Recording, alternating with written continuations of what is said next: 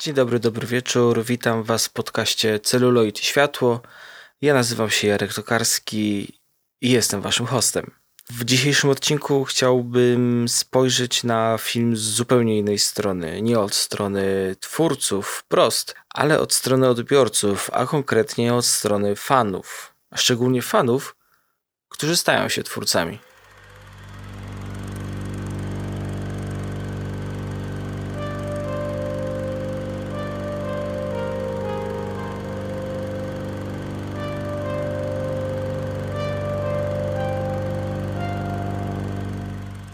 Ostatnio opowiadałem o wersjach reżyserskich filmów, o wersjach producenckich, o tym, przez co przechodzą często montaże, zanim trafią na ekran oraz później na różne formy DVD, reedycje, czasem jeszcze raz pokazywane w kinie jako nowe wersje.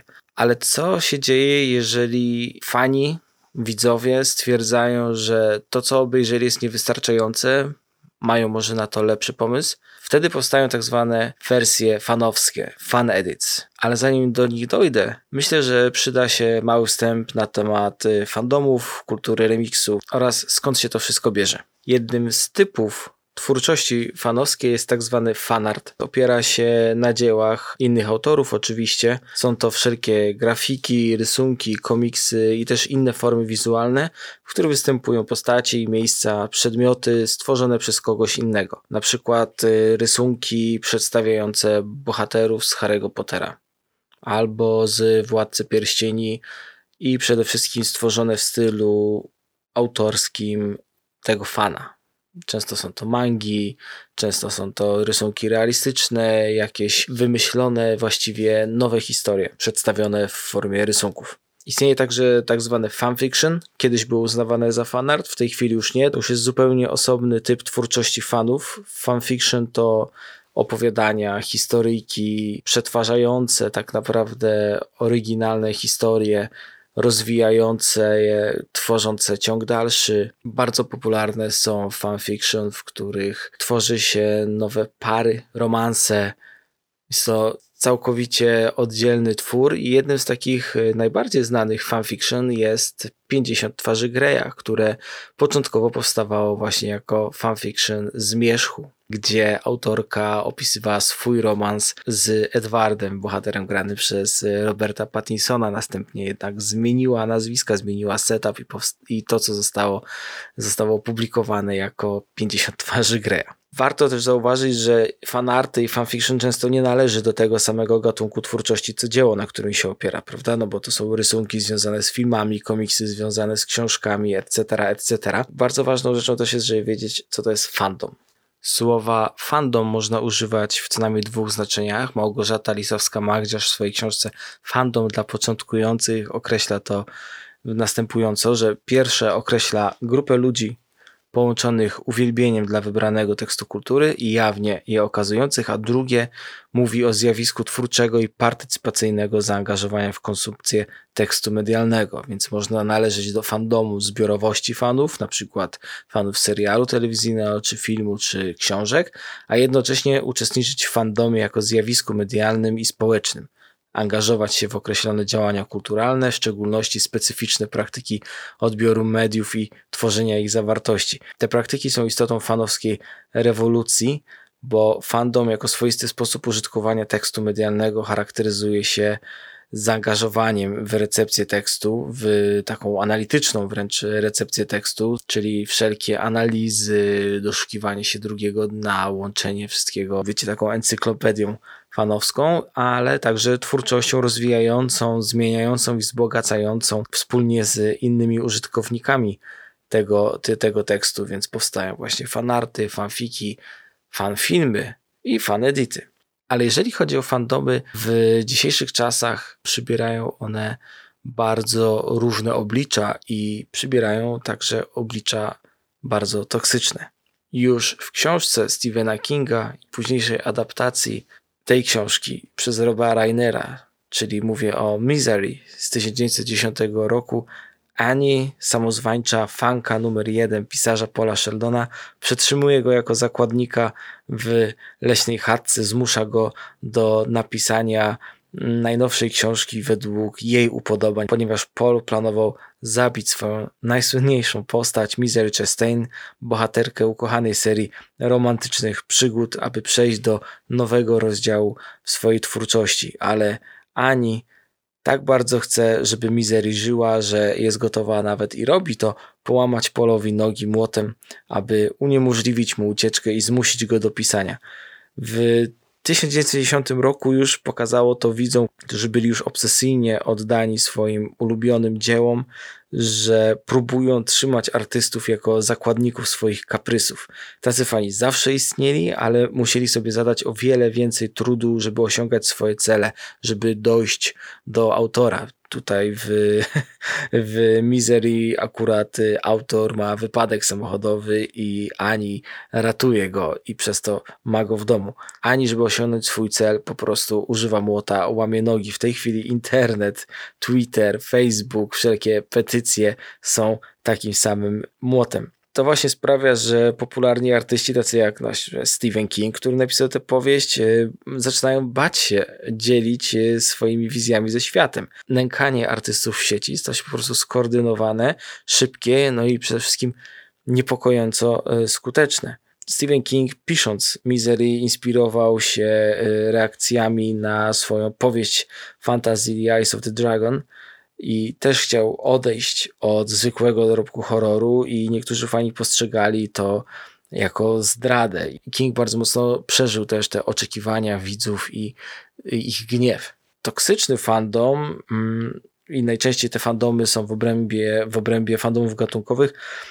Oni uważają, że ponieważ kupują książki, bilety do kina, oglądają te seriale telewizyjne mają prawo do wpływania na przyszłą ścieżkę na przykład kariery twórcy, na przyszłą ścieżkę historii, nawet wręcz dyktowania tego, co ma się wydarzyć, a kiedy filmy, które sami sobie wymyślili w głowie, okazują się nie istnieć, nie pojawiać na ekranie, we wściekłości zaczynają właśnie twórców, ale nie tylko twórców, atakować najświeższe przykłady, no to na przykład ostatni sezon Gry o Tron wywołał takie poruszenie, że no pojawiła się petycja podpisana przez milion siedemset tysięcy fanów, którzy domagali się, aby obsada cała i ekipa nakręciły, no żeby nakręcono jeszcze raz cały sezon.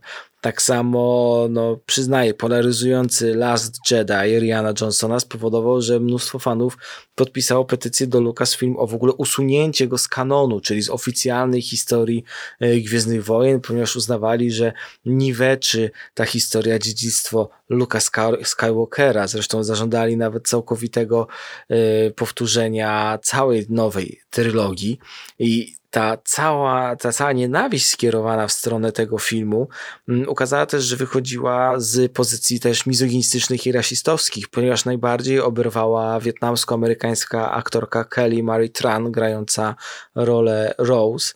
Y, ona była przez y, nazywa, nazywam to fanów, ale nie można nazywać się fanem, jeżeli w ten sposób się zachowuje była nękana, grożono jej również śmiercią i ostatecznie ona musiała usunąć e, swoje konta społecznościowe, a jedyną jej winą było to, że zagrała postać, która właśnie była sprytną kobietą i która przejawiała jakieś uczucia wobec e, bohatera. Reżyser Last Jedi, Rian Johnson, zostaje nadal na Twitterze, ale już od prawie ile to będzie, trzech, czterech lat wciąż zmaga się z ciągłymi atakami ludzi, którzy uznali, że jego, jego film jest wręcz nielegalny i są niezadowoleni. Johnson przyznaje, że gdyby nie możliwość blokowania e, blokowania ludzi na Twitterze, no to też już e, by, by sobie z tym nie poradził, a tak to po prostu hate block, hate block i jest to, jest to jakiś e, sposób.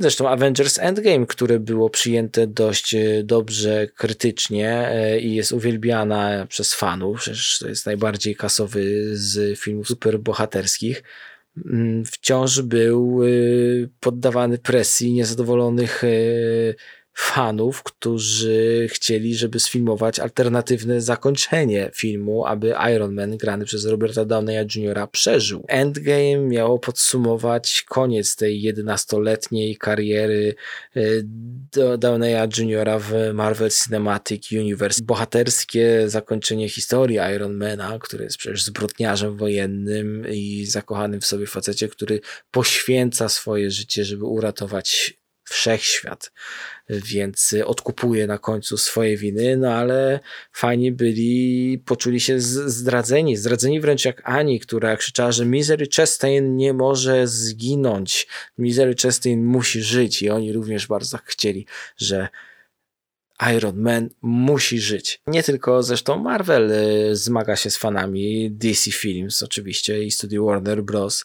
po całej tej aferze z Justice League, o której opowiadałem w ostatnim, ostatnim y, odcinku, czyli w odcinku o wersjach reżyserskich, tam się działy niewyobrażalne rzeczy ze strony fanów też, no bo oprócz tego parcia y, na release Snyder Cut trwało po prostu nękanie na Twitterze wraz DC Entertainment Diane Nelson, która usunęła swojego Twittera po tym, jak fani oskarżyli ją o, o odrzucenie wersji Snydera, y, po tym, kiedy dowiedzieli się, że pochwaliła wczesne wersję, y, wersję roboczą Jokera. Petycja za petycją, jak wiemy, ostatecznie Snyder Cut się pojawił, moim zdaniem dobrze, ale faktycznie daje to, no tworzy to nie, niebezpieczny precedens i wysyła tą taką najgorszą wiadomość, że jeżeli będziesz nękał, będziesz żądał, to osiągniesz swój cel. I doprowadza też to do sytuacji, że twórcy w obawie przed, przed właśnie gniewem fanów nie, nie podejmują ryzyka twórczego. Robią wszystko po to, żeby ich zadowolić. No i efektem tego jest Rise of Skywalker, który, który jest bardzo dziwnym filmem, który właśnie miał zadowolić fanów. Y, z, chyba z premedytacją został zrobiony tak, takie rzeczy chcecie, to proszę, robimy to tak, jak wy byście chcieli i się okazało, że ten film jest, jest fatalnym filmem, że wszystko, wszystko jest nie tak.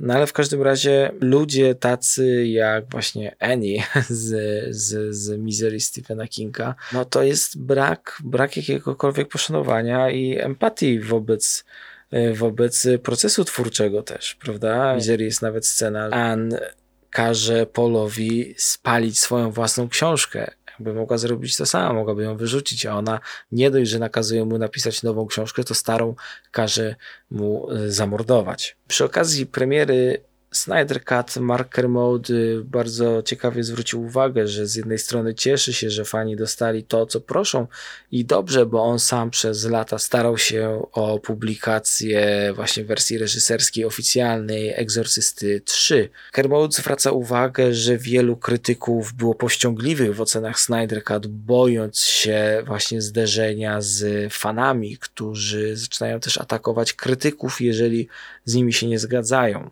i że zauważył wiele ruchów bardzo toksycznych w internecie i słyszał wiele raportów od y, krytyków, a przede wszystkim kobiet krytyczek, że musiały znosić haniebne ilości trollingu tylko dlatego, że skrytykowały uwielbiany przez fanów film. I Kermode podsumowuje to, że jeśli nie zgadzasz się z krytykiem na temat tego, co myśli o filmie, to w porządku, ale jeśli atakujesz go za to, że myśli inaczej niż ty, to nie zasługujesz na kino w jakiejkolwiek formie. Ja się z Markiem Kermode zgadzam.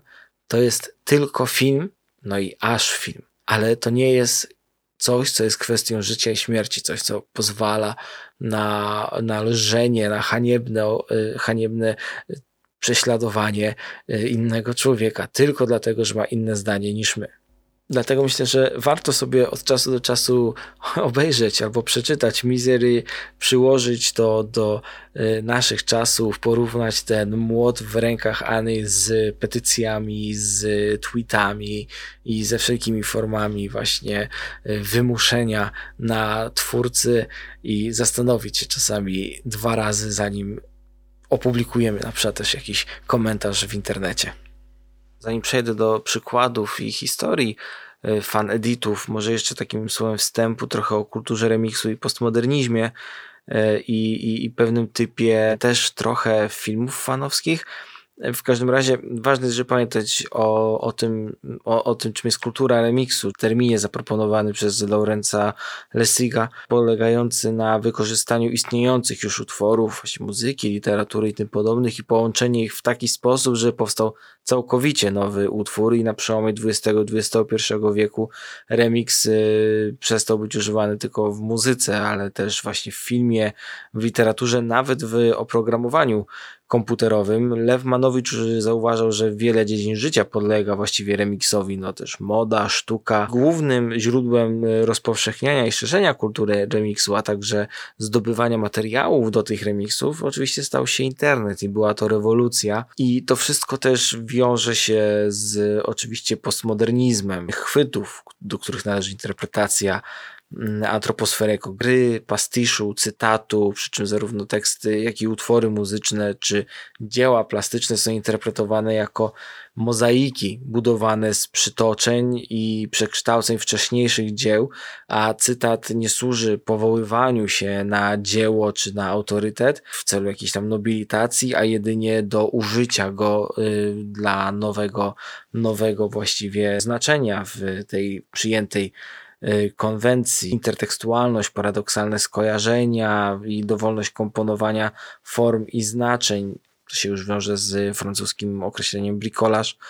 Mm, to, to, to jest to, co kultura remiksu i postmodernizm właśnie wprowadzają. I często pojawiającym się motywem w postmodernizmie jest też niemożliwość dotarcia do pierwotnego źródła, bo jakby często jest tak, że wiemy, albo twórca cytuje innego twórcę, który też już wcześniej coś innego cytował, przetworzył i tak dalej, i tak dalej, i tak dalej. Jedną z takich form jest found footage. Ja sam jestem autorem krótkiego filmu found footage'owego, w którym wykorzystałem warstwie e, filmowej, między innymi Metropolis e, Fritza Langa czy La N, Nienawiść Macie Kasowica oraz znalezione filmy na YouTubie, tak naprawdę w warstwie dźwiękowej e, symfonię Beethovena graną na urodzinach pewnego malarza z rantem z filmu network i prze, przemową Martina Luther Kinga i w ten sposób tworzyłem zupełnie nowe, nowe dzieło tak naprawdę, które miało być odpowiedzią, relacją, właściwie to się nazywa, cały, cały fan footage nazywa się Pochodnie i jest y, interpretacją pochodni Nerona Henryka Siemireckiego, obrazu, który znajduje się w Muzeum Narodowym w Krakowie. Tworząc ten found footage, jakby ważne dla mnie było to, co jest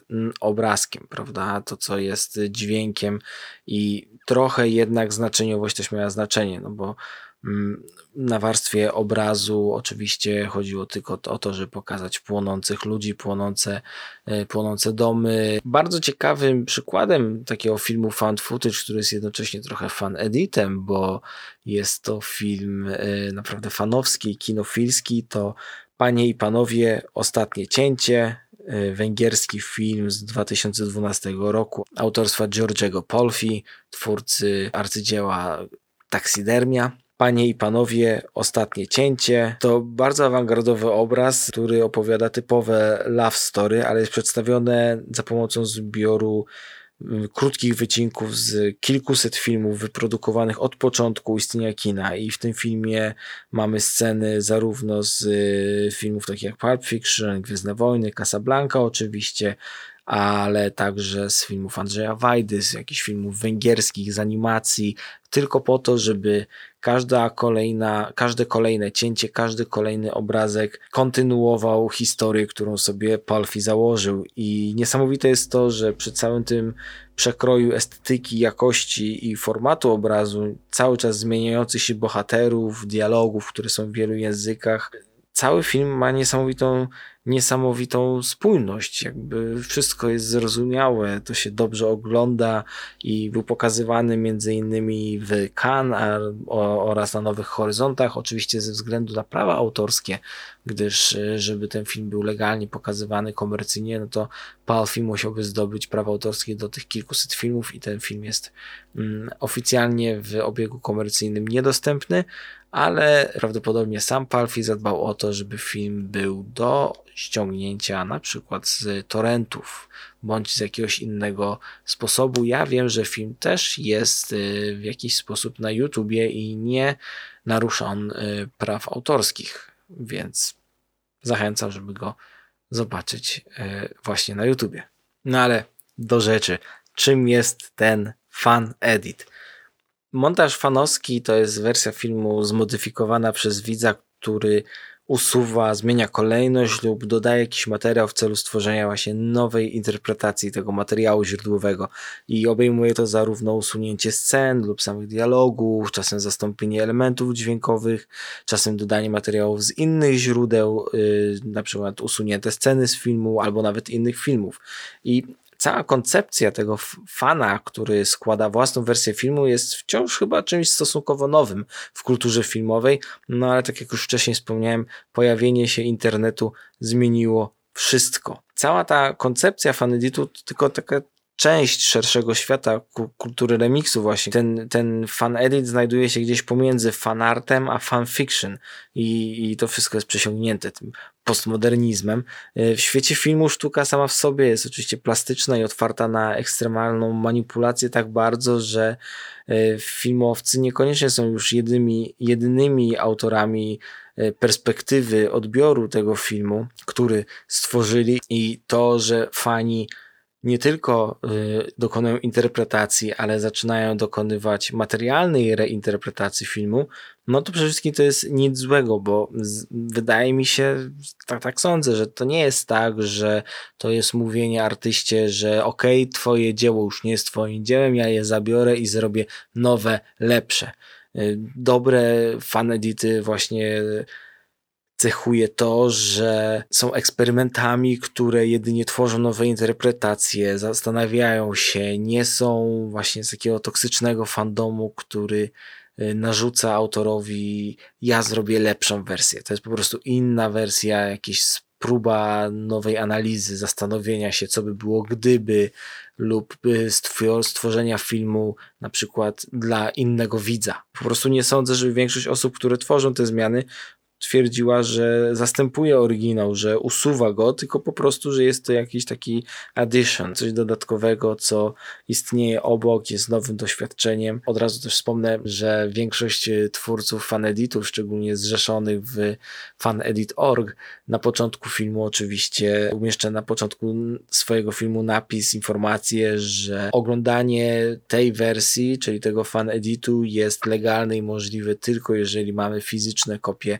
oryginalnego filmu, a ta wersja powstała tylko dzięki temu, że wszyscy wersje oryginalne już posiadają. Pierwszym fan editem, który spopularyzował tę dziedzinę był tak zwany The Phantom Edit, stworzony w 2000 roku przez Mike'a Nicholsa pod pseudonimem Phantom Editor. Nichols usunął elementy z Gwiezdnych Wojen, z Mrocznego Widma George'a Lucasa, które odczuwał jako odciągające nawet od y, klimatu i całej historii. Wprowadził tam drobne zmiany w dialogach, nadał trochę taki faktycznie mroczniejszy, mroczniejszy ton.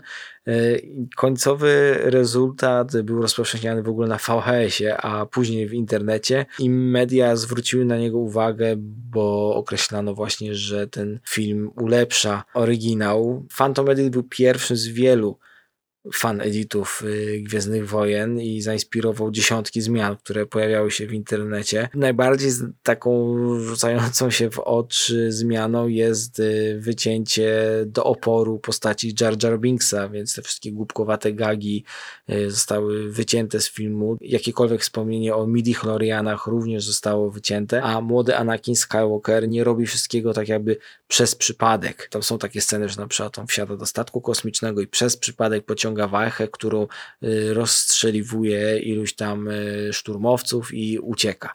Jakby to jest kompletnie nielogiczne, bo w jaki sposób y, tak potężny Jedi, no przecież Anakin Skywalker będzie Darthem Vaderem, bo jest niesamowicie potężny, robi wszystko takim fartem, więc Phantom Edit starał się naprawić te niby błędy George'a Lucasa, te, które właśnie doprowadziły do, do tego kiedy, kiedy wszyscy fani myśleli, że w 97 roku te Special Edition to jest szczyt możliwości George'a Lucasa w ich zdaniem niszczeniu y, sagi Gwiezdnych Wojen nie spodziewali się, że właśnie dostaną Phantom Menace i Jar Jar Binksa. Kolejnym słynnym faneditem to fanedit AI, czyli sztucznej inteligencji y, filmów, który pierwotnie zaangażowany był Stanley Kubrick i który wyreżyserował Steven Spielberg już właśnie po śmierci Kubricka. I w 2002 roku niezależny montażysta pod pseudonimem DJ Hop przedstawił swoje podejście do tego filmu i powstało AI The Kubrick Edit, w którym pomija niektóre sceny, aby zmienić tą filmu na trochę bardziej w jego mniemaniu bliższy stylowi, stylowi Kubricka. Ciekawe jest też to, że nawet Steven Soderbergh stworzył fan edity m.in. Psychozy i remake'u Psychozy, Poszukiwaczy Zaginionej Arki, zrobił także fan edit Heaven's Gate, a nawet 2001 Space Odyssey, którą skrócił do bodajże 100 minut. Po co? Sam mówił, że nie wie, ale stwierdził, że po kilku razach, już kilkudziesięciu razach, po kilkudziesięciu seansach filmu dojrzał do tego, że może spróbować zrobić go bardziej po swojemu, zmienić tempo, zmienić rytm, trochę długość i po prostu zaeksperymentować. Do niedawna te wszystkie fanedity Soderberga były dostępne na jego stronie internetowej, ale jak teraz sprawdzałem, to z jakiegoś powodu są niedostępne. Oczywiście to są początki faneditów i tak jak wspominałem o toksycznych fandomach, to istnieją też toksyczne, takie złe fanedity. Istnieją na przykład y, fanedity, to nawet nie godzi się nazywać tego fanedit, więc istnieją wersje tak zwane woman cut, Avengers czy Last Jedi, gdzie wycięto wszystkie postaci kobiece z filmu.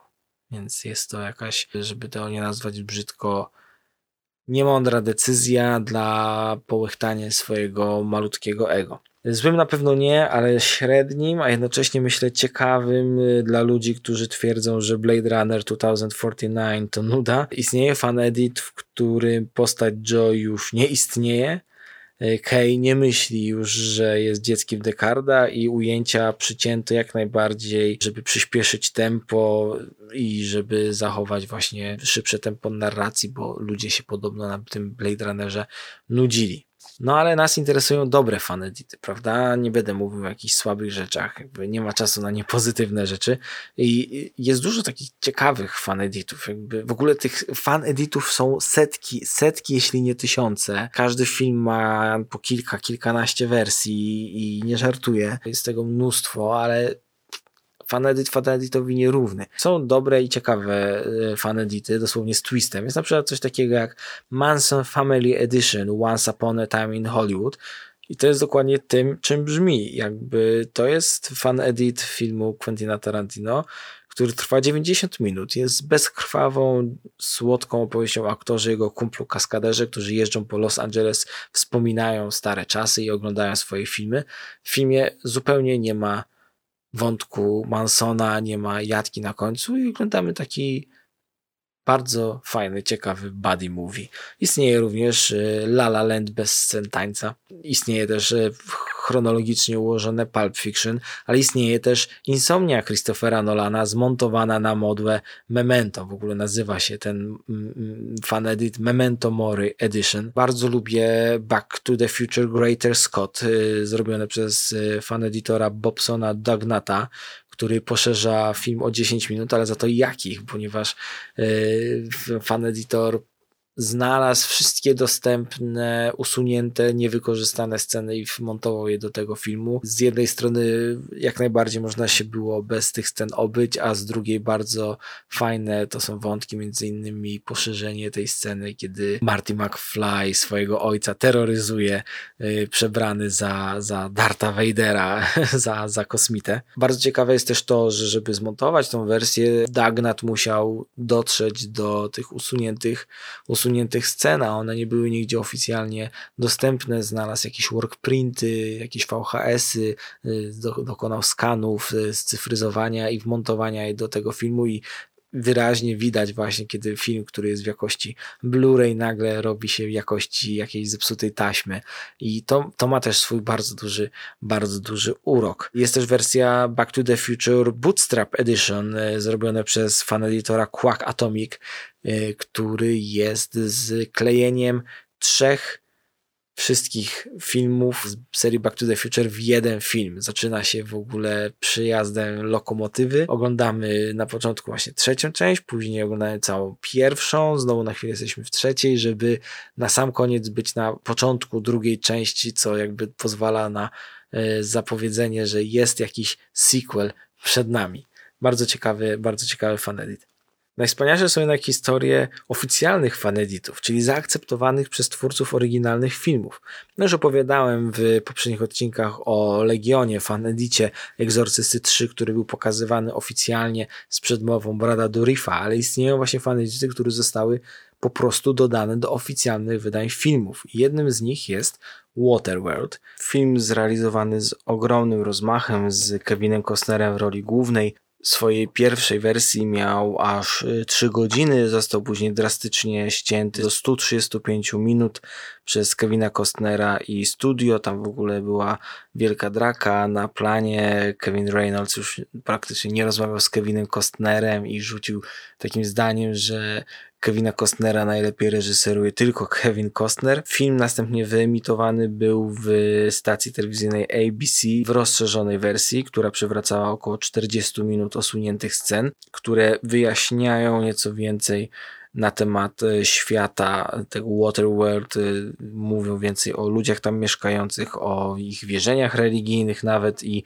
zdolności do rafinacji ropy naftowej, jednej z, z, z raz e, bohaterów. Ale ta wersja też była ocenzurowana ze względu na przemoc język, no była wersją telewizyjną i fan edit tego filmu zatytułowany Waterworld The Ulysses Cut na cześć przywróconej sceny końcowej został y, wykonany w, oczywiście tak jak większość faneditów y, tego typu w celu stworzenia najbardziej kompletnej wersji filmu. Fan edytor skompilował go z kilku wersji nadawczych telewizyjnych zawierających wszystkie dodatkowe materiały przywracając jednocześnie też ocenzurowane wcześniej części. Właśnie zbierał je z różnych, y, z różnych, z różnych źródeł i nieoczekiwanie w pewnym momencie dystrybutor oryginalnego filmu y, oficjalnie zaproponował dołączenie tej, tego fan editu do jednego boksa z pozostałymi dwoma wersjami wersjami filmu, czyli tą trzygodzinną i 135 minutową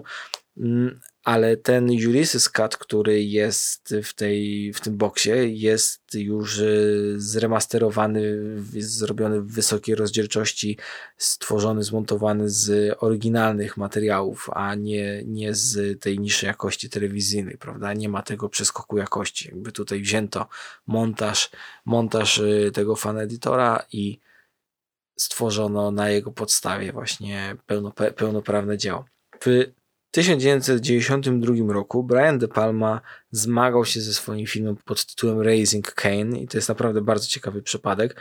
E, De Palma mm, po nakręceniu materiału miał ogromny problem ze stworzeniem wersji montażu, która by go zadowoliła i w wyniku czego cały czas drastycznie zmieniał strukturę tego filmu i ostatecznie ten film ma mniej więcej porządek chronologiczny, a w oryginalnym scenariuszu te wydarzenia były zupełnie poza typową kolejnością i 20 lat po wydaniu tego filmu wczesny szkic scenariusza pojawił się w sieci i montażysta Pete Gelderblum wykorzystał ten scenariusz jako przewodnik do montażu i zrekonstruował film y, najbardziej jak tylko mógł, aby dopasować się do pierwotnych intencji De Palmy zapisanych w scenariuszu. Opublikował ten fanedit w internecie i sam Brian De Palma y, ten film zobaczył i nie tylko go zobaczył, ale był pod takim wrażeniem, że dotarł do Gelderbluma i zapytał, czy może zamieścić tą wersję na nadchodzącym Blu-rayu z E, nowym cyfrowym wydaniem Raising Kane. I ten fanedit Pita Gelderbluma jest w tym momencie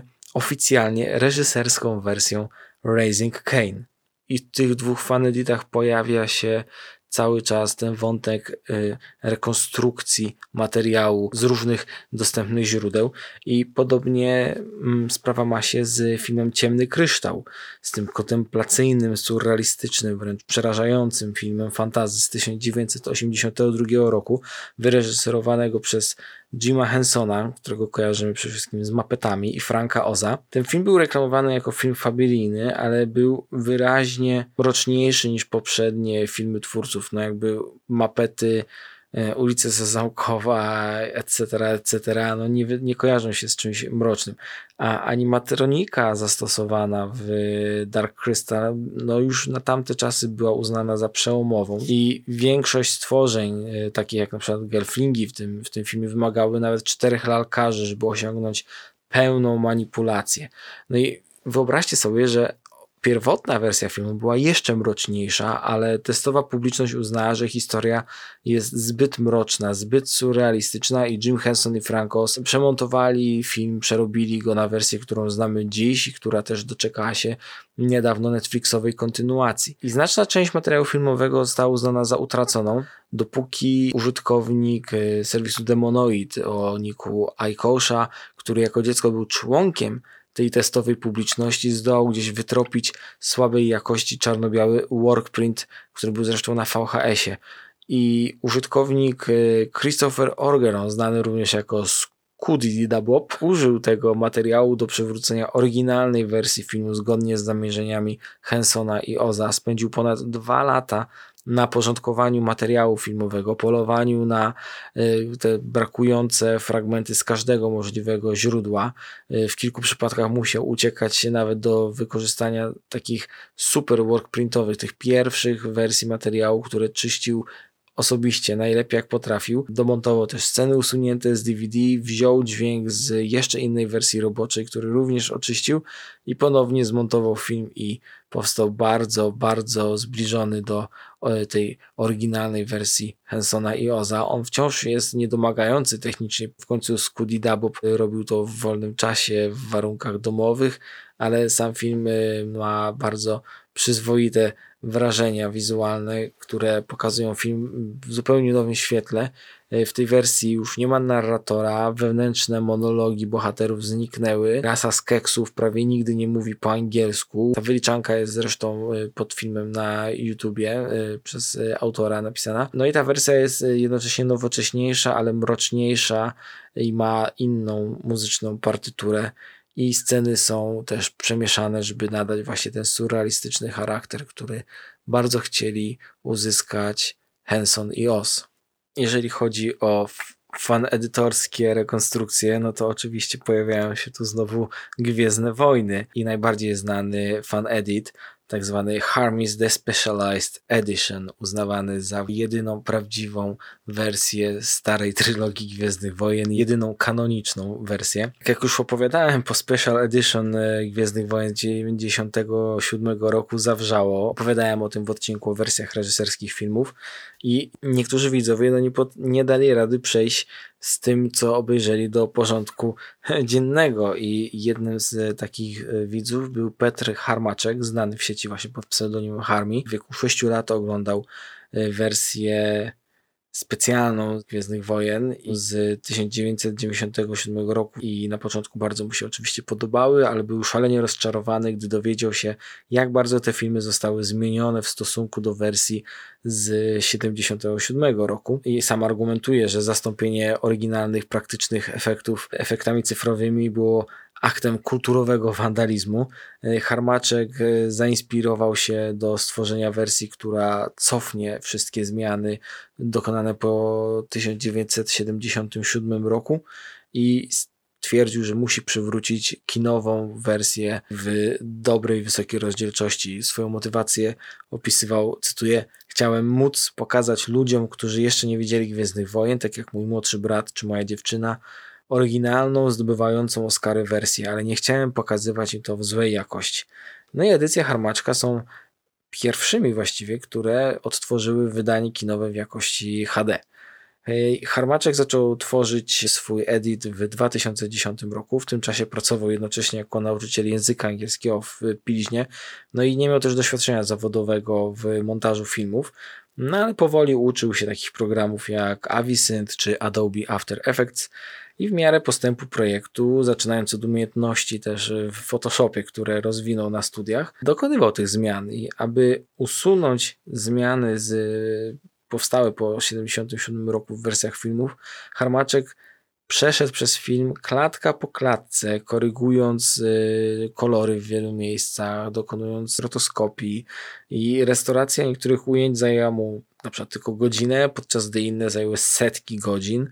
Y, poprawił kolorystycznie miecze świetlne, przywrócił oryginalny głos y, Boba Fetta, postaci i tła, które powstały w CGI też zostały usunięte. Te sekwencje przeskalowywał z wszystkich poprzednich takich home videos wydań. Oczywiście ten film nie jest legalnie dostępny, nie można go kupić ani sprzedawać, no bo jednak to wy, gdzieś tam jest ta granica między dozwolonym użytkiem a naruszeniem praw autorskich, ale na stronie originaltrilogy.com możemy zobaczyć ten film, obejrzeć, tam jest informacja, że zmiany są dokonywane w celach kulturowo-historycznych i edukacyjnych i mają być udostępnione tylko prawnym właścicielom oficjalnie dostępnych wydań. To jest to, co wspominałem wcześniej o disclaimerach, które pojawiają się na początku fan editów. No i w związku z tym film jest dostępny za pośrednictwem torrentów tak naprawdę tylko. E, sam Harmaczek zresztą zauważył, że jest przekonany, że 99% osób, które ściągają ten film i tak kupiło już Gwiezdne Wojny z 10 razy na DVD, więc mają te legalne, oficjalne wersje. Od stycznia 2020 Harmaczek nie otrzymał żadnego prawnego sprzeciwu od studia, które jest właścicielem, od Lucasfilm, więc chyba dano mu spokój. No, ale czas na moje ulubione fanedity. Wybrałem kilka z tych wszystkich, które obejrzałem, bo zacząłem oglądać te filmy, po prostu wsiąknąłem. Jest jakiś szalony, wielki świat. E, I przede wszystkim tak, pierwszy z filmów, który bardzo zwraca na siebie uwagę, to Bateman Begins, an American Psycho. Jest to montaż użytkownika AdaBC i jest to fan edit, który łączy ze sobą American Psycho, Batman Begins, The Dark Knight i The Machinist w jedną spójną historię. Y, to jest świetna robota, zmiksowanie tych dwóch części Batmana z właśnie American Psycho i na końcu z Mechanikiem i do tego jeszcze w filmie pojawia się ten niesławny rant Christiana Bale'a na operatora. On tam jest zmontowany nagle z, z, z offu y, jako właśnie ten krzyk, krzyk bohatera. A WC właśnie chciał stworzyć taką najbardziej kompleksową historię powstania i upadku Patricka Batemana, który jest jednocześnie właśnie Bruce'em Wayne'em. Początek jest taki sam jak Batman Begins, czyli podczas tego siedmioletniego narzuconego sobie wygnania ze swoich bogactw, od bogatych ludzi, playboy, miliarder, nazwijmy to Bruce Wayne, jest szkolony, dostaje miejsce w Lidze Cieni, tajnej organizacji strażników i zabójców, no ale Bruce odrzuca tę ofertę i wraca do Gotham City, który jest opanowany przez korupcję i chciwość, prawda? Tak jak historia jest e, z, z Batmana. No i przysięga zostać inną osobą, aby oczyścić ulicę Gotham. I to, czym się staje, jest wiele gorsze niż możemy sobie wyobrazić, bo bohater nie staje się Batmanem, tylko Patrickiem Batemanem. I to, kto oglądał American Psycho, wie, co tam się dzieje. Tam po prostu tym filmie, w momencie, kiedy Bruce Wayne wraca do, do, do Gotham, jakby nie zostaje Batmanem, tylko jest właśnie tym wysoko postawionym biznesmenem, który po godzinach morduje ludzi. I historia toczy się, toczy się dalej. To, to połączenie jest strasznie zabawne jednocześnie. E, ja podszedłem tego z nastawieniem, że będzie zabawnie, ale to jeszcze na dodatek jest bardzo mroczne. E, zaskakująco dobrze działa ta narracja. Nie jest to oczywiście doskonale, no bo jednak to są filmy o różnej tonacji inaczej nakręcone, ale dzielenie jakby na kilka części tej historii, no ona ma, ma po prostu płynie i to, że cały czas kręci się wokół e, Christiana Bale'a tak naprawdę, który wciela się w, tych, e, w te różne postaci, no to działa, to, to działa. Genialne jest podejście tego właśnie takiego szaleństwa, że cały w ogóle Bruce Wayne nie był Batmanem, tylko właśnie jakby zwariował i zaczął mordować ludzi, a genialny jest moment, w którym w American Psycho jest scena, gdzie Patrick Bateman nie może dostać rezerwacji w pewnej restauracji i w Bateman Begins y, to jest zmontowane w ten sposób, że okazuje się, że on jest właścicielem tej restauracji, więc i tak się tam dostaje. Szalenie pracochłonną i ciekawą i z wielkim sercem jest też y, fan edit Władcy Pierścieni na miniserial. Autorem tego montażu jest y, użytkownik, podpisuje się jako Ker I jest to sześcioczęściowa edycja, która miała na celu przybliżenie adaptacji Władcy Pierścieni Jacksona, ale jak najbardziej zbliżonej do oryginalnej książki Tolkiena. Przebudowano te filmy, aby właśnie struktura narracyjna była równa z Tolkienem i też wymagało to usunięcia jak największej ilości materiału, który nie ma żadnych podstaw w wizji Tolkiena e, na temat Śródziemia. To oznaczało usunięcie całego prologu, z drużyny pierścienia, całego wątku Sarumana i zakończenie odcinka Bruinen. I ten fan edit jest oczywiście przeznaczony przede wszystkim dla fanów twórczości Tolkiena, którzy orientują się jakby to, co, w tym, co oglądają. Tu nie było woli, żeby ulepszać ten film. I widzowie, którzy na przykład nie znają książki, mogą być trochę zdezorientowani, ale bardzo, bardzo ciekawe to jest, w jaki sposób to działa jako, jako sześciodcinkowy serial i jak bardzo faktycznie blisko jest książki. Oczywiście nie ma wątku nadal Toma Bombadila, no bo on nie został nakręcony, ale aż chce się go tam wsadzić, bo wszystko idzie po kolei, tak jak właśnie e, w czasie czytania książki. Mam też swojego ulubionego twórcę faneditów. Podpisuje się on jako Job Willings. Próbowałem namówić go na wywiad, e, ale niestety zasłaniał się brakiem czasu, ale pomailowaliśmy sobie trochę, odpowiedział mi na kilka pytań. Mm, Willings e, studiował w ogóle film w koledżu, ale skończył na zupełnie innej ścieżce kariery zawodowej i te projekty montażowe tego fanedity to jest jakieś tam hobby, nie mają żadnego bezpośredniego, profesjonalnego zastosowania w jego życiu. Są jednak to, co podkreśla, dobrym ćwiczeniem do zrozumienia i eksperymentowania ze strukturą opowieści. I to jest właśnie kluczowa rzecz, jaką pokazują fanedity. Jak wielkie znaczenie ma montaż filmu. No, mówi się, że film powstaje w montażowni i to jest prawda. Właśnie układ scen, długość ujęć, ich kolejność, to wszystko sprawia, że z tego samego materiału może powstać przynajmniej kilka różnych filmów.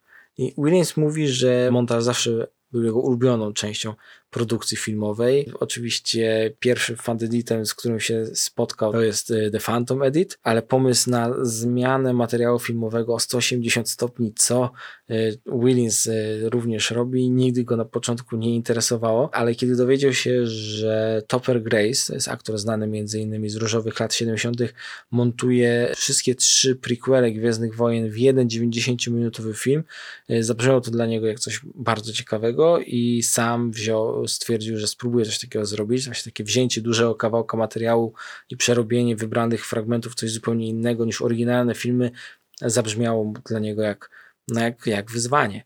I Willis mówi, że u niego proces zawsze zaczyna się od obejrzenia materiału źródłowego i zastanowienia się nad sposobami usprawnienia narracji, e, identyfikacji scen momentów, które mogą pełnić rolę jakichś tam pomostów między częściami materiału. No, notatki oczywiście podczas oglądania, ale kiedy montuje, to jest już montaż bardzo intuicyjny. Proces, który składa się tylko z cięcia od początku do końca. Nie tworzy sobie drabinek, nie pisze scenariuszy na nowo, tylko robi to trochę na czuja i pierwszy kat y, oczywiście udoskonala i przedstawia go znajomym. Zdarzało się też, że pokazywał go y, wybranym użytkownikom na Twitterze. Willis też podkreśla, że nie jest jakoś wystarczająco zaangażowany w społeczność y, fanedytorską, żeby też się wypowiadać na ten temat, ale y, zdecydowanie, zdecydowanie również krytykuje te toksyczne y, społeczności i na przykład uważał, że to wycięcie kobiet z The Last Jedi jest też haniebną rzeczą i z tego powodu zażartował swojej krótkiej edycji Get Out, bo Williams zmontował wersję Get Out bez czarnych ludzi i został z tego trzyminutowy teledysk. Mm, I w ogóle taka dygresja, jest też taka powiedzmy dziedzina sportu, jak fake trailery, czyli przerabianie trailerów na inne filmy. Na przykład fantastycznym trailerem fake'owym jest Paddington, który jest, materiał z Paddingtona jest zrobiony jako trailer filmu Hereditary Ariego Astera fantastyczna, mroczna rzecz, ale też Karol Kubiak z Bolesławem Racięskim w czasie Script Fiesty stworzyli wideo esej na temat E, hejtera i Bożego Ciała Jana Komasy. Mm, i rozważali, co by było, gdyby to był jeden film i gdy bohaterowie się spotkali. I cały wideoesy właśnie kończą takim fake trailerem. I ja bardzo bym chciał zobaczyć w ogóle cały film tak zmontowany, więc Karol, to jest dla ciebie wyzwanie. Stwórz z Bożego Ciała i hejtera jeden film. I tak samo Job Willins na swoim Vimeo wrzuca jakieś zabawne rzeczy typu wyścig z klanu Urwisów zmontowany na modłę Mad Maxa. Przekomiczna, prze, prze, przezabawna rzecz. No I Willins mówi, że dla niego ten ten, ten, ten fan edit to jest przede wszystkim pokazywanie miłości do oryginalnych filmów i szacunku dla, dla artystów, którzy je stworzyli. Mm, jego pierwszym pomysłem jak już wspominałem, było to, żeby zmontować coś większego, coś dużego w jakiś mały, skondensowany film i y, zmontował w ten sposób dwa pierwsze sezony Lost jako dwa filmy pełnometrażowe i mówił, że to było doskonałe doświadczenie edukacyjne, no ale też była taka po prostu przyspieszona wersja, trochę zabawa, która też nie do końca działa. To jest po prostu jakby taki oglądanie serialu na przewijaniu. Dopiero The Relict pozwoliło mu znaleźć koncepcję, że film znacznie różni się od materiału źródłowego i to go bardziej satysfakcjonowało. No i właśnie The Relict, bo powstały dwa fan edity, The Relict i Paradise, które są w uniwersum yy, obcego Ridleya Scotta. Właśnie Paradise to jest film, który montuje ze sobą Prometeusza i Alien Covenant, w jeden film, y, który kręci się wokół postaci Davida. No ale ja uwielbiam Derelict. Derelict łączy ze sobą obcy ósmy pasażer Nostromo i Prometeusza. No, Prometeusz nie był wprost dokładnie prequelem obcego, e, no ale jako takiego się go traktuje i Job Willins przecina ze sobą narrację obu filmów, żeby stworzyć taką podwójną strukturę narracyjną. The Relic jest oczywiście czarno-biały, aby lepiej połączyć jakość wizualną y, obu filmów, ale też y, te filmy fantastycznie wyglądają w czerni i bieli. To jest niesamowite, jak czasami dobrze wyglądają filmy w czerni i bieli. Około 30 minut zostało z Prometeusza usunięte. Użyto około godziny materiału z obcego, ósmy pasażer Nostromo i wykorzystał również niektóre e, treści z e, usuniętych scen z Prometeusza. Celem dla Willinsa było jednocześnie podkreślić mocne strony Prometeusza i jego powiązania z obcym. Nie spodziewałem się, że to zadziała aż tak dobrze. Ta przeplatająca się na, na narracja, to przecinanie się misji Nostromo i Prometeusza w tej z powrotem działa właściwie bez zarzutu i widzimy wielkie podobieństwa między dwoma misjami i postaciami, które, które w, w, tym filmie e, występują. I Willis bardzo subtelnie usuwa te fragmenty z Prometeusza i go poprawia. Na przykład rezygnuje z pokazywania śmierci, a jedynie ją e, implikuje. To bardzo działa na korzyść filmu. Tworzy taką unikalną e, strukturę, która zwiększa tajemniczy element w obu filmach i potęguje lęk, który towarzyszy każdej z postaci. E, no i ta wersja pozostaje też wierna tradycji, wydobywa no, najlepsze, co się da z Prometeusza i, i czyni go bardziej w ten sposób filmem o obcym. Oglądanie obcego obecnie przy tym nowoczesności, już przy tym nowoczesnej formach e, opowiadania, no, wymaga cierpliwości, tak? Jakby obcy to jest y, mocny slow burner. I Derelict robi świetną też robotę, minimalizując tą właśnie ten, ten slow burning, przyspieszając narrację obcego. Tam są takie fantastyczne, fantastyczne montaże, na przykład zmontowane są ze sobą y, końcowe sceny, gdzie w obcym ksenomorf y, wisi na drzwiach statku i walczy o to, aby nie zostać wessany w przestrzeń kosmiczną, a w Prometeuszu inżynier trzyma się drzwi, walczy, żeby nie zostać wciągniętym przez y, trylobita i, i przez niego zabitym. Więc są takie drobne genialności, to jest taki znak rozpoznawczy znak rozpoznawczy Willinsa. Z Prometeusza e, usunięty jest cały wstęp. Film rozpoczyna się od razu Davidem, który jest na pokładzie Prometeusza i no, ogromne dwuznaczności są w tym filmie. E, nie ma też z Prometeusza tego, tych scen z Isle of Sky i podróż i rola Davida staje się taką wielką tajemnicą, gdzie tylko to wszystko się potęguje, szczególnie kiedy statek dociera do celu żeby nagle przeskoczyć, żeby nagle film przeskoczył o 30 lat dalej do właśnie statku Nostromo. I dzięki takiemu podejściu te wszystkie elementy zyskują taką naprawdę złowrogość, bo ten sygnał, który nawołuje Nostromo jest teraz zasugerowany, że on ma coś wspólnego z misją Prometeusza.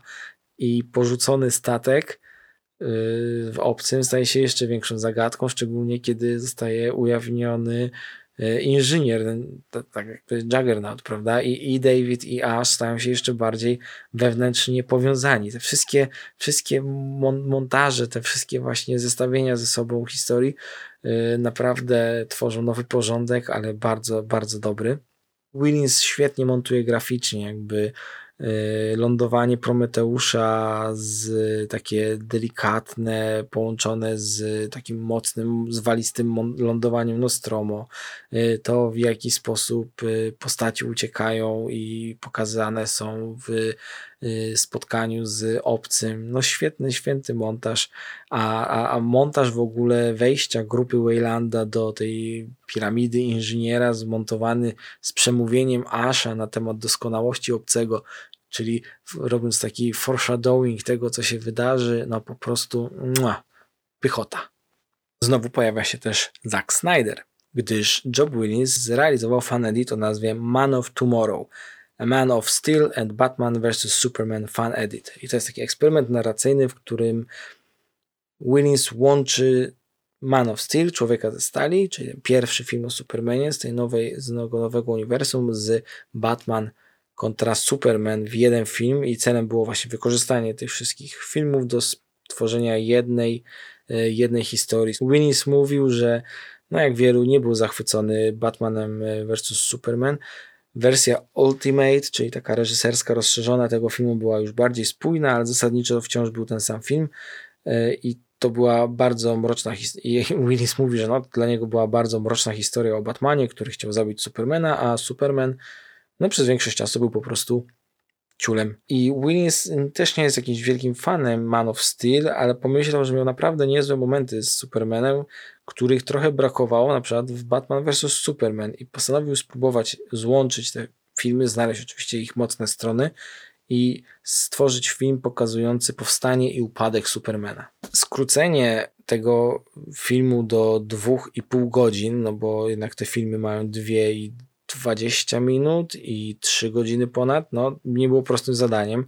Wiele, wiele fragmentów fabuły nie zostało wykorzystanych, to jest większość sekwencji Skryptona. Niestety wypadła walka w Smallville, którą ja osobiście uwielbiam, ale tylko dlatego, że chciał wprowadzić główne wątki, które prowadzą do tego trzeciego aktu Batman e, vs. Superman. Kilka scen zostało zmienionych albo przerobionych, aby pasowały do tej nowej struktury narracji i lepiej splotły materiał z obu filmów. Na przykład Batman, czyli Bruce Wayne zostaje wprowadzony już w pierwszym akcie. Superman nie zakłada swojego kostiumu, dopóki w filmu nie pojawi się Zod, bo jakby wcześniej nie jest to potrzebne. Lex Luthor wchodzi w interakcję z kryptońskim statkiem wiele wcześniej. Jest to przedstawione też na wcześniejszą część filmu. Ujęcia bohaterstwa Supermana z Batman vs. Superman są wykorzystane w wiele bardziej optymistyczny optymistyczny sposób, ale fantastyczna jest retrospekcja śmierci mm, ojca Clarka Kenta, czyli Supermana, granego przez Kevina Costnera, kiedy on ginie wciągnięty przez tornado i ona jest zmontowana zaraz przed walką Supermana z Doomsdayem. Jakby przed samym walką z Doomsdayem Superman przypomina sobie o śmierci ojca, tak jakby wiedział, co go czeka, jakby wiedział, że idzie na pewno śmierć, ale robi to, żeby uratować innych, bo jego ojciec właśnie zginął, ratując innych ludzi przed tornadem. I to jest genialna rzecz. Wzięło to zupełnie z nienacka, no bo to jest scena, w której Superman leci, nabiera przez chwilę sił i cyk, mamy tą retrospekcję z tornadem i wiesz sobie, co się dzieje. I kiedy dotarło do mnie, dlaczego Willings zmontował obok siebie te sceny, po prostu rozłożyło mnie to, rozłożyło mnie to na łopatki i jakby było czuć, że Superman już nie odczuwa taki lęk, ale nie o siebie, ale o bezpieczeństwo świata, o Lois, o swoją matkę Martę, no to jest naprawdę dodatkowy też element, żeby kłaść, e, obalić tą teorię Batmana, że Superman nie kwalifikuje się jako osoba odważna, no bo jest nad człowiekiem, więc nie czuje lęku. Jakby w tej scenie jak najbardziej dodaje mu to człowieczeństwa. Jest to naprawdę małe arcydzieło, które obejmuje okres taki od narodzin do śmierci Supermana, bo wszystko jest chronologicznie. Też dużo opinii chwaliło y, skrócenie w walce Batmana y, ujęć, w których było widać, że on zabija, tak? że w rezultacie nadal jest zły i brutalny, ale zachowuje kontrolę nad sobą, no bo dla wielu fanów Batman ma tą zasadę no killing i trzeba się jej trzymać. I coś, o czym muszę też wspomnieć, to jest też to, jak dobrze poradzono sobie z postacią Wonder Woman. W tej wersji filmu Diana jakby ciągle czai się gdzieś w tle, gdzieś on tam przelotnie widzimy, dopóki nie pojawia się jako ta ogromna pomoc tej kulminacyjnej walce filmu, ale to wzmacnia i tak już jeden ze wspaniałych tych momentów Batman vs. Superman, ale no Diana gdzieś tam sobie jest, ona gdzieś tam przechodzi w tle, stoi w tłumie, jakby nie jest taką nagle postacią, która przychodzi do Batmana i mówi, ej Batman, musimy to zrobić, i mówi, okej, okay, no to kim ty w ogóle jesteś i tak dalej, i tak dalej. Ona jest tam taką tajemniczą postacią i, i, i ani ona, ani Lex Luthor właściwie nie mają bezpośredniego kontaktu z Batmanem ani z Supermanem na początku filmu. Oni są jakby takie wątki poboczne i, i, i to daje bardzo też taką fajną fajną charakterystykę dla postaci Lexa, który staje się takim sprytnym władcą marionetek, który tylko czeka na swój, swój, swój, swój czas. No naprawdę świetny seans. Ja zresztą bardzo lubię oba oryginalne filmy, Sorry Not Sorry, ale ta wersja wyciska z nich e, tylko to, co najlepsze. I last but not least, Lovecraft Actually. Mój ulubiony fanedit Joba Willinsa i chyba mój ulubiony fanedit w historii faneditów. Znajoma nazwa? No tak, bo są to trzy filmy z Lovecraftowskimi motywami zmontowane na modłę Love Actually, znanej komedii romantycznej. Mm, w tym filmie mamy materiały z In the Mouth of Madness Johna Carpentera, z Deep Rising i The Mist i muzykę The Beach Boys. Fabuła jest prosta. Bohaterowie zmagają się z wielkimi, przedwiecznymi w trzech równoległych do siebie historiach. No i pamiętacie ten finalny song z Love Actually, God Only Knows.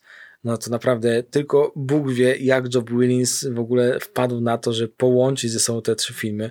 To jest bardzo dobrze przygotowana historia. In the Mouth of Madness służy jako prekursor do opowieści, która rozwija się w The Beast i Deep Rising i użycie jako ofu dialogów z In the Mouth of Madness y, jakby był fantastyczną zagrywką. Ten montaż ma świetne tempo. Mm, przyznam, że może trochę za dużo czasu poświęcono The Mist, bo ja generalnie nie lubię tego filmu, tak jak nie lubię Franka Darabonta i można było skrócić trochę więcej, ale i tak jest super, super. Może trochę więcej z Carpentera też się przydało, no ale w każdym razie opowiadanie tej historii, te filmy, nagle te trzy, jeden bardzo dobry, bo jestem wielkim fanem Deep Rising, no i tamte dwa słabe, słabe, słabe filmy zmontowane w jeden potężny film jakby zyskują nowe znaczenie i są tak zrównoważone. Kulminacyjny punkt filmu jest potężny, mm, zaraz do niego wrócę i jakby połączenie kosmicznego horroru z muzyką Beach Boys jest absolutnie idealne. Ten film wygląda tak, jakby powstał z takim zamiarem, żeby być tym, czym jest. Jakby tu w ogóle nie ma momentu, kiedy widzi się, tak jak nie wiem, w Bateman Begins, że to są trzy różne filmy, y, no to tutaj to się składa w jeden normalny film, który jakbyśmy poszli do kina i byśmy taki film obejrzeli, byśmy powiedzieli, fajny film, fajna historia, wszystko się skleja. Motywy religijne w tych filmach y, nagle zbijają się ze sobą i zmieniają te film, wydźwięk tych filmów w naprawdę coś innego, bo one zawsze były y, obecne w In the Mouth of Madness, no i też w The Mist, gdzie zresztą tworzy się taki nagle na szybko kult i kościół. Dzięki temu splatają się w taką ideę, że wszystko jest jakby dopustem Bożym, zemstą, jakby, że oni są świadkami apokalipsy. Ja obejrzałem Lovecraft Actually właściwie dwukrotnie. No, uwielbiam ten film. I, I, to jest niesamowite. Ja powtórzę, uwielbiam Deep Rising i Job Williams wyciągnął z tych filmów wszystko co najlepsze. Deep Rising nic nie straciło cały humor, nastrój filmu rozlewa się właściwie na, na resztę, resztę części tego filmu. Z The Mist zostały tylko najciekawsze motywy. Z tego kiepskiego scenariusza i tak w tym montażu okazało się, że to ma sens i ta chrześcijańska religijność y, z Lovecraftem za oknem nagle zaczyna mieć coraz większe znaczenie, no bo generalnie Lovecraft jest trudny do sfilmowania. Mm, Color Out of Space jest całkiem niezły, no ale ma swoje problemy, głównie związane z, właśnie z tym tematem i zamieszczeniem go w jednym filmie, a w Lovecraft Actually mm, ta epizodyczna natura pozwoliła skupić się tylko na y, samych motywach Lovecraftowskich, na wydarzeniach i, i dodanie do, do tego fragmentów z filmu Carpentera, które pokazują typowe, że jak to się zaczęło i jak to teraz się dzieje, y, tworzy wspaniałą klamrę. No jakby mówię, no, Lovecraft Actually to jest kinofilia w najlepszym wydaniu. Naprawdę y, nic tylko dziękować Willisowi za, za, za ten film. A i w ogóle w scenie masakry jest taka scena kulminacyjna, o której już wspominałem, kiedy yy, bohaterowie w każdym z, tych, tych filmów swoich, jakby tak, ze wszystkich trzech filmów, w takim przeplatanym montażu walczą z potworami. Yy, w tle wtedy Willis wstawia Till I Die Beach Boysów, jeden z najpiękniejszych utworów w historii, w historii muzyki. Mm, i poczucie straty, pojednania ze śmiercią, nawet takiej metafizyczności, która rezonuje w tym montażu, no wprawiło mnie to w osłupienie. Rzadko można w kinie zacząć coś takiego. I w ogóle muzyka Beach Boysów przez cały ten film taki groteskowy, wisielczy humor daje. Ja ciągle przeżywam ten, y, ten fan edit. Jest to fantastyczna robota, jakby to jest chyba taki pik szczyt już nieosiągalny przez nikogo w kulturze remixów, w kulturze fan editów. Można zamykać grę, już więcej fan editów nie potrzebujemy. Job Willis wygrał wszystko. No i mamy takie fascynujące pytanie teraz, że gdzie to, gdzie to dalej pójdzie? Jakby w którą stronę? No bo spójrzmy na ewolucję tych faneditów. Od początkowych tylko przestawek, ujęć, wycinania pewnych fragmentów, po pełne rekonstrukcje na podstawie różnych materiałów źródłowych, do, do tego, co wydarzyło się niedawno. Powstał fanedit y, Star Wars Rise of Skywalker, ale z pod tytułem Ascendant. I to jest to, co zwykle jest w faneditach, zmiana jakiejś kolejności scen z ostatniego tego filmu, mm, jakieś y, wycięcie dialogów, ale w tym momencie fan edytorzy poszli dalej, bo wstawili na przykład zupełnie nowe ujęcia wygenerowane w CGI stworzone przez nich. I kiedy Kylo Ren ginie, pojawia się jego duch obok duchów Luka i Lei. E, a ostatnia scena filmu została właściwie zupełnie zastąpiona. Już nie ma Rey, która stoi na pustyni i patrzy, tylko widzimy Sokoła Millennium, który skacze w nadprzestrzeń i wiemy, że Rey kontynuuje swoją podróż. Nawet miecz świetny Lei jest teraz fioletowy, żeby się odróżniał no, imponująca robota. I to, co ci faneditorzy osiągnęli, dorabiając też te sceny, no, pokazuje, że jednak jakaś tam przyszłość, przyszłość e, rysuje się bardzo ciekawa. No zobaczymy, w którą stronę to pójdzie, no bo są też plany na podmienialny product placement podobno, czyli zależnie od tego, w jakim kraju kto wykupi reklamę, na przykład w Polsce bohaterowie będą pić wyraźnie widoczne piwo tyskie, a w Czechach na przykład Pilsnera, a w Stanach to będą butelki Millera.